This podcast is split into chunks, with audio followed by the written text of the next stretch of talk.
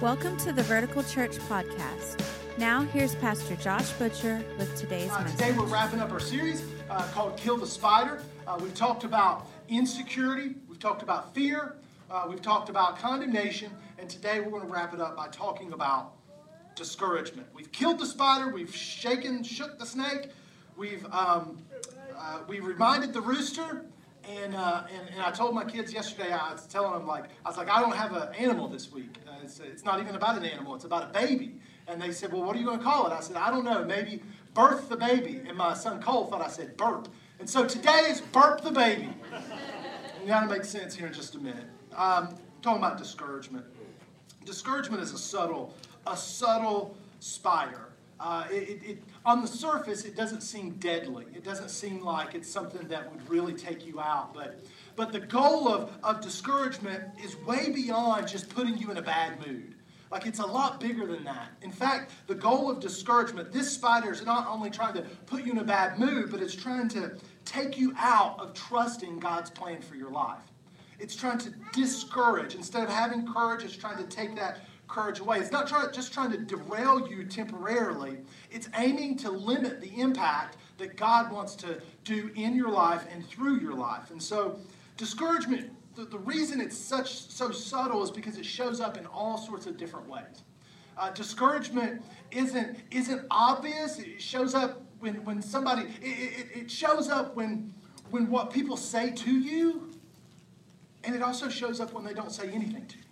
You know what I mean? Like it shows up when people, you know, uh, when, when people say, "Hey, man, you know, it's like, ah, you know, I, I don't think that this is going to really work out," or something. It's like, oh man, discouragement. But then it also shows up when they're like, they don't say anything to you. Like you lay your life out there and you get no sort of like appreciation. And discouragement shows up. It shows up when people do something, but it also shows up when people don't do something.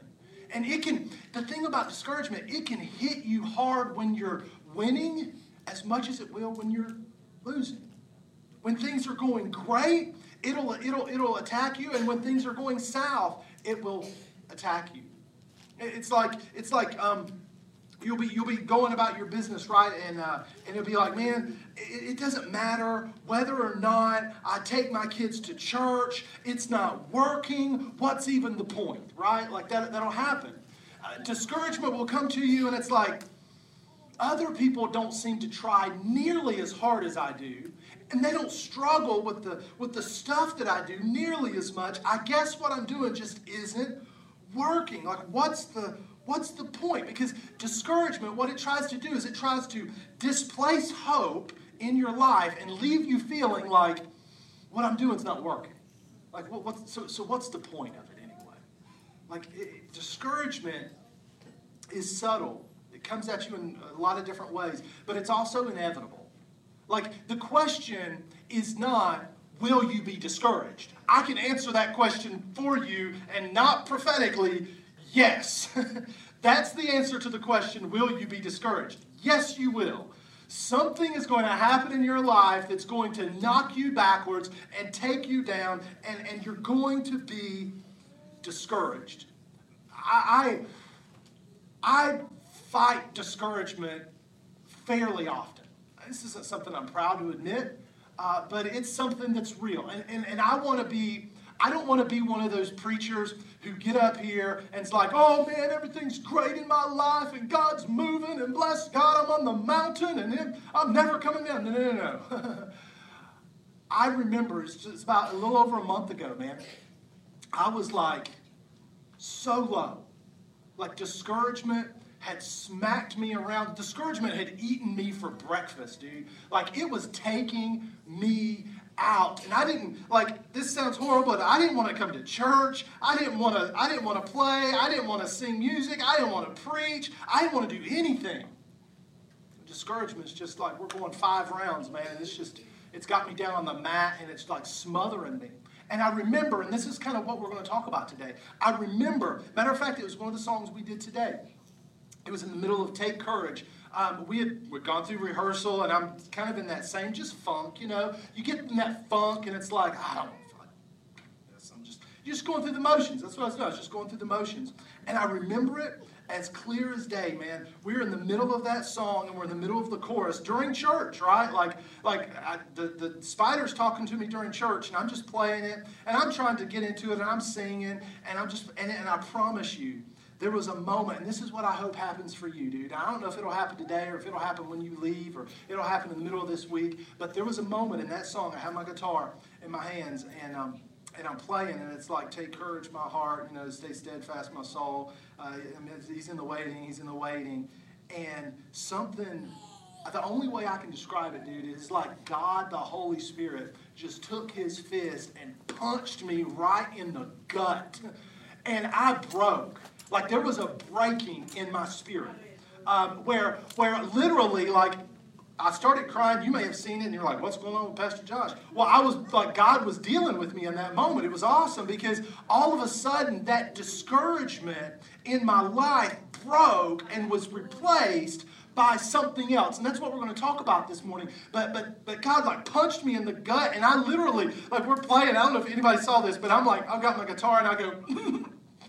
like I just lurched forward because I'm serious. That's the only way I can describe it. It felt like he just whammed me right there in the gut and I, the rest of the song, I'm just a mess. Like I've got, I've got ugly cry face. Okay, like I'm just. And I'm trying to play, and I'm playing the wrong chords, and I'm leaving it in the right time, and I'm thinking, God, this sounds horrible, but I just can't, I, I, I could barely compose myself because in that moment, something happened, and, and the spider of discouragement, for, for, for that moment, he was silenced. And I hope that happens for you today. So let's get a working, working definition of discouragement. Um, discouragement is the gap between what I expect and what I experience. Discouragement is the, is the, is the, the, the, the gap between what I expect and what I experience. And when that when there's separation between what I'm expecting and what I'm experiencing, the spider will fill that gap with discouragement. And it'll go something like this Hey, God wouldn't let you go through this if He loved you. You, he, this is what you expect. Some of you, it's like, I got married and I expected this, but my experience has been this. There's a gap between what I expect and what I experience, and now the spider is filling that gap with discouragement. Well, you must not be a, a good enough husband, and, and this wouldn't be happening if you were stronger, and this wouldn't be happening if you were just a better Christian. And here's the reality, okay? Here's the truth, all right? Most of life is lived in the gap between what I expect and what I experience. Most of life is lived in that, in that space between my expectation and my experience. And if you if you if you allow the spider to fill the gap with discouragement, eventually you'll give up hope. And eventually eventually you'll throw in the towel and quit. So how do you manage the gap between, between what I'm hoping for, what I'm expecting, my anticipation, and then what real life looks like. Some people pretend that this gap doesn't exist. Some people ignore, they choose to ignore the gap. It's like this, it's, it's not there, it's not there, it's not there, right? It's just like denial, denial, denial, and it's just not a river in Egypt. It's actually a, a perspective you can take. You can pretend that it's all fine, it's all good, but if you hide your discouragement, your hope will still die. It'll just die in silence. So you can't just ignore the gap because ignoring the gap doesn't produce, produce transformation, it just postpones your frustration. So some people ignore it. Some people give up in the gap. Some people quit in the middle of the gap. Like they get to the gap and it's just too hard and they're so tired, so tired of being let down. I'm so tired of getting my hopes up and only to have my hopes dashed. So I just give up. God gave me this promise, this word, but my real life isn't realizing that. So I just give up. And you start living like this. Well, I'm going to hope for the best, but I'm going to expect the worst. And see what happens is when we when we just take that that that attitude. Well, here's what we do. We, we, we see our expectation and we lower our expectation to the level of our experience. But here's what happens to me. Listen to me. When you lower your expectation to the level of your experience, you have just eliminated God's activity in your life.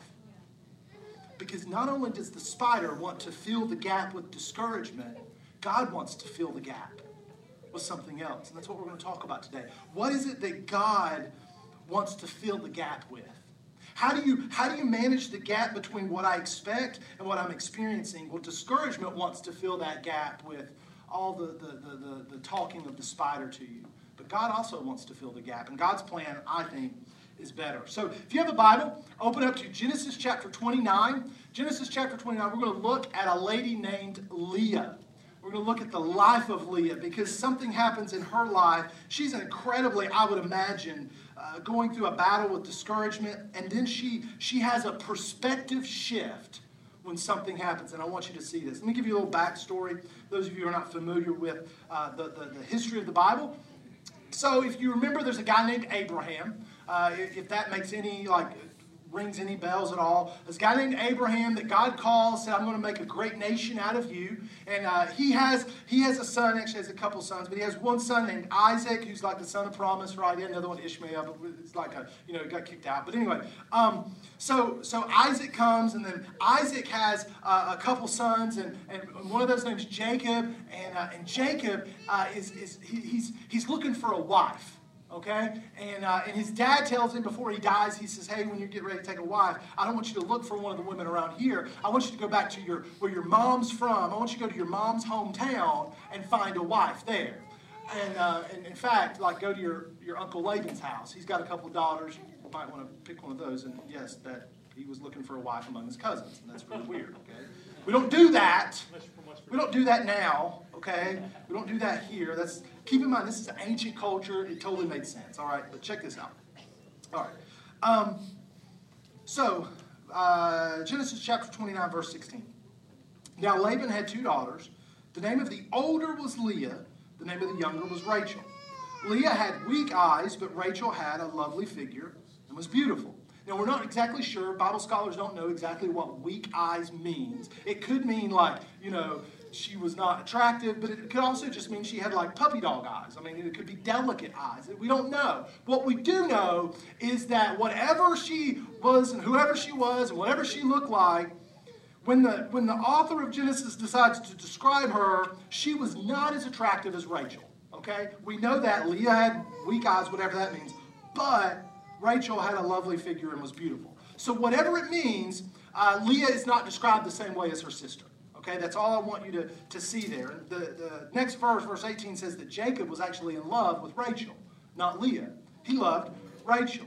But it was the custom of the day that, that you would not marry your younger daughter before you married your older daughter. Like if you were a dad, you wanted to get your older daughter married first and then your younger daughter. And so Jacob makes a deal with Laban to marry Rachel, but on like the wedding night, Laban switches the brides and, and Jacob ends up marrying Leah, and they go do the wedding night, and he wakes up the next morning expecting it to be Rachel, but it's Leah, and I don't know how you get tricked like that, but um, but that's messed up. And so uh, Jacob gets ticked, and he goes to Laban, and he says, "What's the deal? I did the I did my end of the, the bargain, the deal here." And I was supposed to have Rachel, and you gave me Leah. And Laban says, Well, you know, I, do, work for me some more and I'll give you Rachel. And Jacob was so in love with her, he said, okay. And so Jacob uh, waited a week and he married Rachel. And so now Jacob has two wives, yes, and they are sisters, the real sister wives of the Bible. Um, you need to read the Bible. Like it's, it's some jacked up people in there. Here's what I want you to see. Imagine Leah's disappointment. Imagine Leah's discouragement. She had waited her whole life to finally have a husband. And now she does, and, and her husband prefers her sister. She's been compared to her sister her entire life.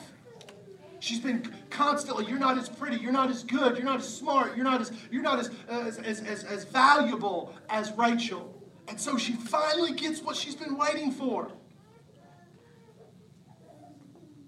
But what she's been waiting for doesn't match up with what the experience actually is. There's a gap for Leah. What she had hoped for, a loving husband who, who loved her and valued her, that's not what she's experiencing. Look at look what happens. The Lord sees this, verse 31, saw that Leah was not loved. He enabled her to conceive, but Rachel remained childless. This is like, oh gosh, the, the spider of discouragement is so sneaky because he'll do, he'll work on the same people in the same situation in different ways. Check this out. Like, this is a perfect picture of the spider. Rachel has something that Leah wants a loving husband. And she can't, uh, uh, Rachel has something Leah wants and she can't have a loving husband. But Leah's about to experience something that Rachel wants, but she can't have a child. So both people are looking at the other one thinking, I wish I had their life. That's what the spider of discouragement will do to you, man. Like it'll cause you to look at somebody else and say, see, I wish I had that life. My life, my that would raise up to my expectations. But they're looking at you saying the same thing. I wish I had their life. They've got it all together. And the spider works this way. He plays both sides. It's just, it's just crazy. But but Leah finds out she's to, she's to, she's pregnant. And so you can imagine now, okay, the, the excitement that's coming. I'm gonna, I'm gonna have a baby, and in that culture, having the firstborn child, especially if that firstborn child could be a son. Leah's thinking, man, if I could just, please, God, please, please, please, God, you, please, please let me have a son. Let me have a son. Check this out, verse 32. Leah became pregnant and gave birth to a son. And look what she says. She named him Reuben, for she said, It is because the Lord has seen my misery Surely my husband will love me now. Now, finally, okay, he'll love me now. Now that I've given him a son, this gap will close and my experience will raise up to my expectation. Everything's going to be good. But look what happens, verse 33. She conceived again. And when she gave birth to a son, she said, Because the Lord heard that I am not loved. So the first child didn't close the gap. In fact, the gap got a little bit wider somehow. That didn't bring Jacob back in, like it didn't bring him into a relationship with her that she longed for. So she says, The Lord gave me this one too. So she named him Simeon. The first one didn't work, maybe the second one will.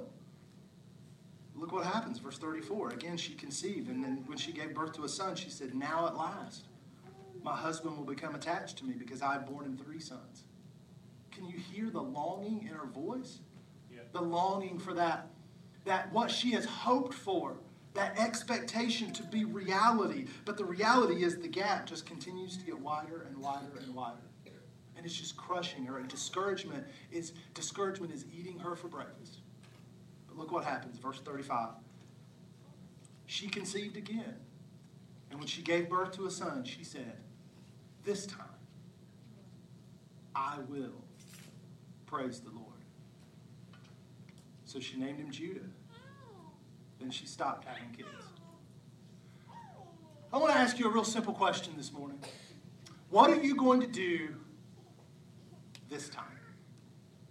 What are you going to do this time? Leah says, This time I will praise the Lord. I don't want to oversimplify. I don't want to downplay your discouragement, but we live as if our discouragement is, is determined and is a product of our difficulties. We live like Leah. If only this would happen in my life, then I would finally be fulfilled.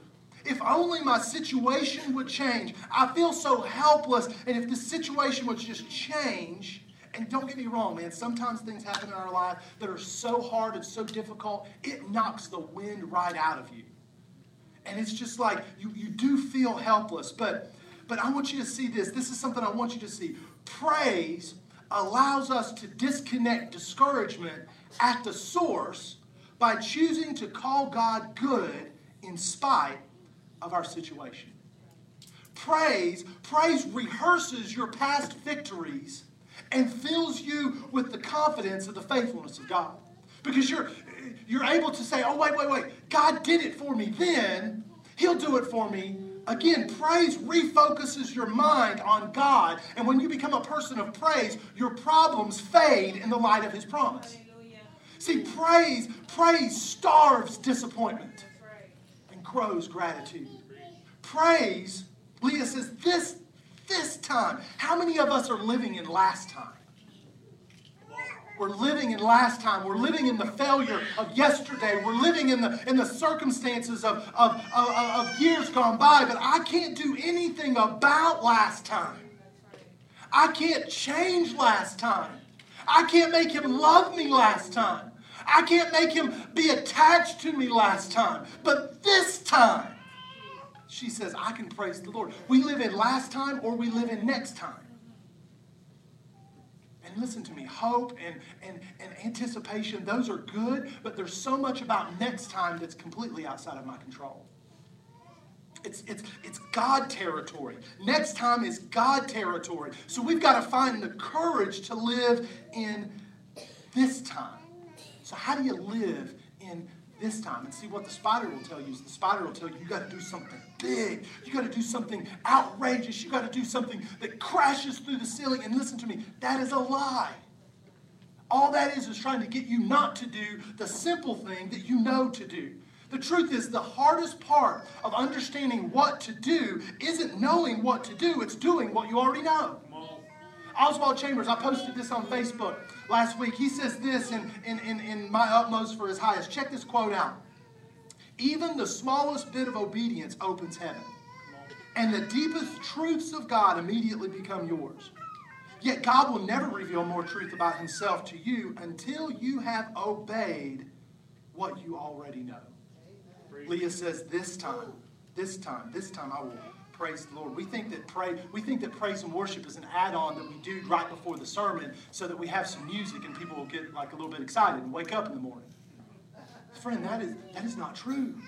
Yes, there is a there is an aspect of praise and worship, our praise and worship time, but but that, that, that prepares us. But the reason it prepares us is because it t- turns and shifts our perspective. Because, because God has given us specific instruction for how to come into His presence, not because He's egotistical, but because He understands that our perspective needs correcting. And your perspective will not be corrected by the preached word, your perspective gets corrected by the praise that comes out of your mouth. Leah says, This time I will praise the Lord. You don't believe me? Check this out Psalm chapter 100, verses 4 and 5 says, Enter His gates with thanksgiving and His courts with praise. Give thanks to him and praise his name. Nothing will bring us into an awareness of God's presence more quickly than praise. More quickly than worshiping God. And praise will combat the discouragement by restoring our confidence. If God did it for me then, He'll do it for me. If I can look around and, I, and look what the next verse says. Next verse says, for the, love, for the Lord is good, and His love endures forever. His faithfulness continues through all generations. I start surveying all the things that I'm going to give God praise for. And I start looking around and I say, wait a second, if God is that good, then I can trust Him this time. And if God said, I am strong, then I am strong. And if God said, I can do all things, then I can do all things. And if God said, He will come through for me, I can trust that He'll come through for me because He came through for me here. And I start praising God and I start bringing up all of these reminders of God's faithfulness and His goodness. And I start looking around and I start saying, you know what? I don't have to be discouraged because God is good. Praise will shift your perspective. Some of you are so negative in your life because you don't know how to praise. And I'm just kind of coming to a realization I don't want to be around negative people. I don't want to be around Debbie Downers. Sorry, Sam's. I don't even know. I just had to make up a guy. Hope tells us on the worship band this all the time. She says, praise is the entryway into the presence of God. If if you don't if you don't bring your boarding pass, you don't get on the plane. Let's go. You don't get past the gate if you don't have your ticket. Well, praise is your ticket. Praise is your ticket to get on the plane to go to the destination that God wants to take you. Leah says, This time I will praise the Lord because my situation doesn't have to change for my praise to increase. My husband may not love me, he may never love me, but this time I'll praise God. I'll praise Him in the process. I'll praise Him for every promise. Sometimes you have to praise God in advance for things that will only make sense in reverse. Sometimes you got. I had a pastor one time say, sometimes you got to praise God on credit. You got to praise God in advance for things that when you get there and you look back and you say, oh, yeah, he was faithful. And I just went ahead and started giving him praise for his faithfulness. Now I'm going to pray. I'm going to praise God in every predicament because if I'm a person of praise, I can find a reason to praise. Once I have made the decision to be a person of praise, then no matter what happens to me, I can find a reason to praise. And when I find a reason to praise, my perspective gets shift. Leah says, This time, this time, this time. I'm not going to live in last time. I'm not going to live in Reuben and Simeon and Levi. I'm going to live in this time. This time I will praise the Lord. Did you know that praise is a weapon, man? It's a weapon that brings victory to you. If you go through the Old Testament, you'll see that, that when the, the, the children of Israel, when they would march out to, to, to battle, to fight, those of you who are in military, this makes no sense to you. They would send, they would send the tribe of Judah first because Judah prays, right? And they would praise the Lord in front of the battle because they knew if I praise God before the battle, He'll ensure victory in the battle. Praise, praise is, is, is a weapon that brings victory. And it's not, listen, it's not just finding like uh, uh, uh, uh, praise because God, like when, when things are good. Like anybody can tip their hat to God when things are going their way, okay? It's finding a Jesus praise that kills the spider by replacing everything bad with something better. Because praise is the entryway into the presence of God. So I'm going to replace everything bad in my life with the presence of God. Because praise scrambles the signal of discouragement. Listen, listen to this. I want you to see this. We're almost finished. You're wondering like how much longer we're going to go. Literally, this, this is it right here.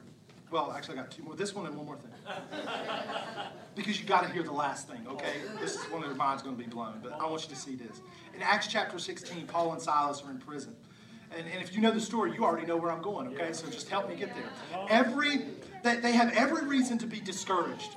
They've been arrested for preaching the gospel. They've been stripped, they've been humiliated, they've been beaten by the guards. Their, their, their hands and feet are in chains and stocks. They've been, their reputation has been slandered. Their very lives are in jeopardy. And look what they do. Verse 25, Acts chapter 16.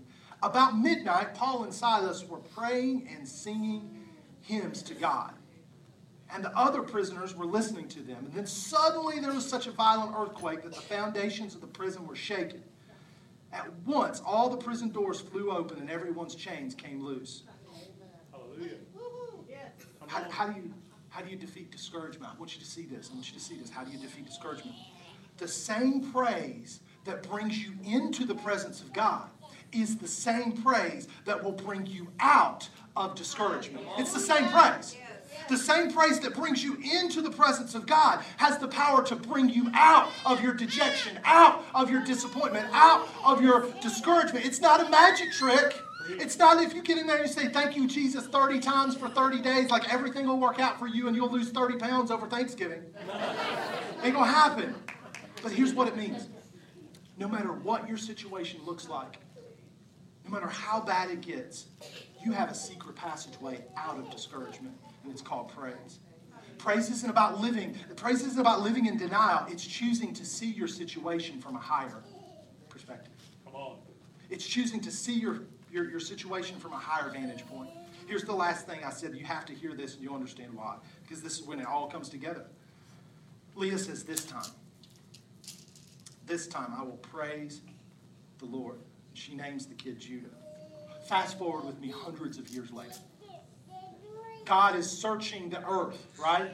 He's looking for someone to birth the baby who would become the Savior of the world. He's surveying all of, all of Israel. He's looking. He said, Who's, Who am I going to choose?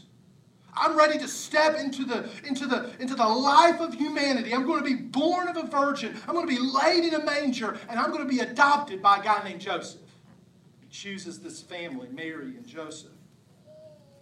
And when you look at Joseph's family tree and you start going back generations, generation, generation, generation, do you know who Joseph's umpteenth great grandfather was? A guy named Judah. Listen to me. Listen to me. Listen to me. Listen to me. If you don't hear anything else I say, I want you to hear this this morning. Don't let what you expected keep you from what God wants you to experience. Leah had no idea that she was going to give birth and say, you know what? This time I'm going to praise. She had no idea when she made that decision to praise God in spite of her circumstances that God was going to do the impossible through that family line and that the Savior of the world, the lion of the tribe of Judah, he's not the tribe of Levi, he's not the tribe of Reuben, he's not the tribe of Simeon, he's of the tribe of Judah because this time I will praise the Lord. Listen to me. You, you have no idea the plans God has for you. You have no idea. God has plans for you that you know nothing about right now. And if He always met you at your level of your expectation, He would never be able to exceed your expectation. So sometimes, you know what? Yeah, he's got to he's got to take us down paths that seem to lead nowhere. And sometimes he's got to take us to the next level in him by digging down deeper. But if we will have the attitude that Leah's has that says, you know what? This time I will praise the Lord. You have no idea what will happen. You might give birth to the change that you've all been looking for. So how do you beat the spider of discouragement? Birth the baby You got to give birth to the baby. You hear me this morning? You got to give birth to the baby. Some of y'all been holding on to your praise for too long because you're waiting for your situation to change. You're waiting for your circumstance to shift. And God's saying, no, no, you got to give birth to that baby. You got to be like Leah and say, you know what? This time, I will praise the Lord. Let me pray for you this morning. God. Thank you so much for joining us today. We always appreciate hearing how God is moving in your life. We all have a story to tell, and we'd love to hear yours. Please visit verticalchurch.tv and click on the little pencil icon called Amen Corner to tell us your story. Also, if you'd like to support the ministry of Vertical Church financially, you can do so by clicking the giving link at verticalchurch.tv. Thank you again for taking the time to join us as we point those far from God to life in Jesus.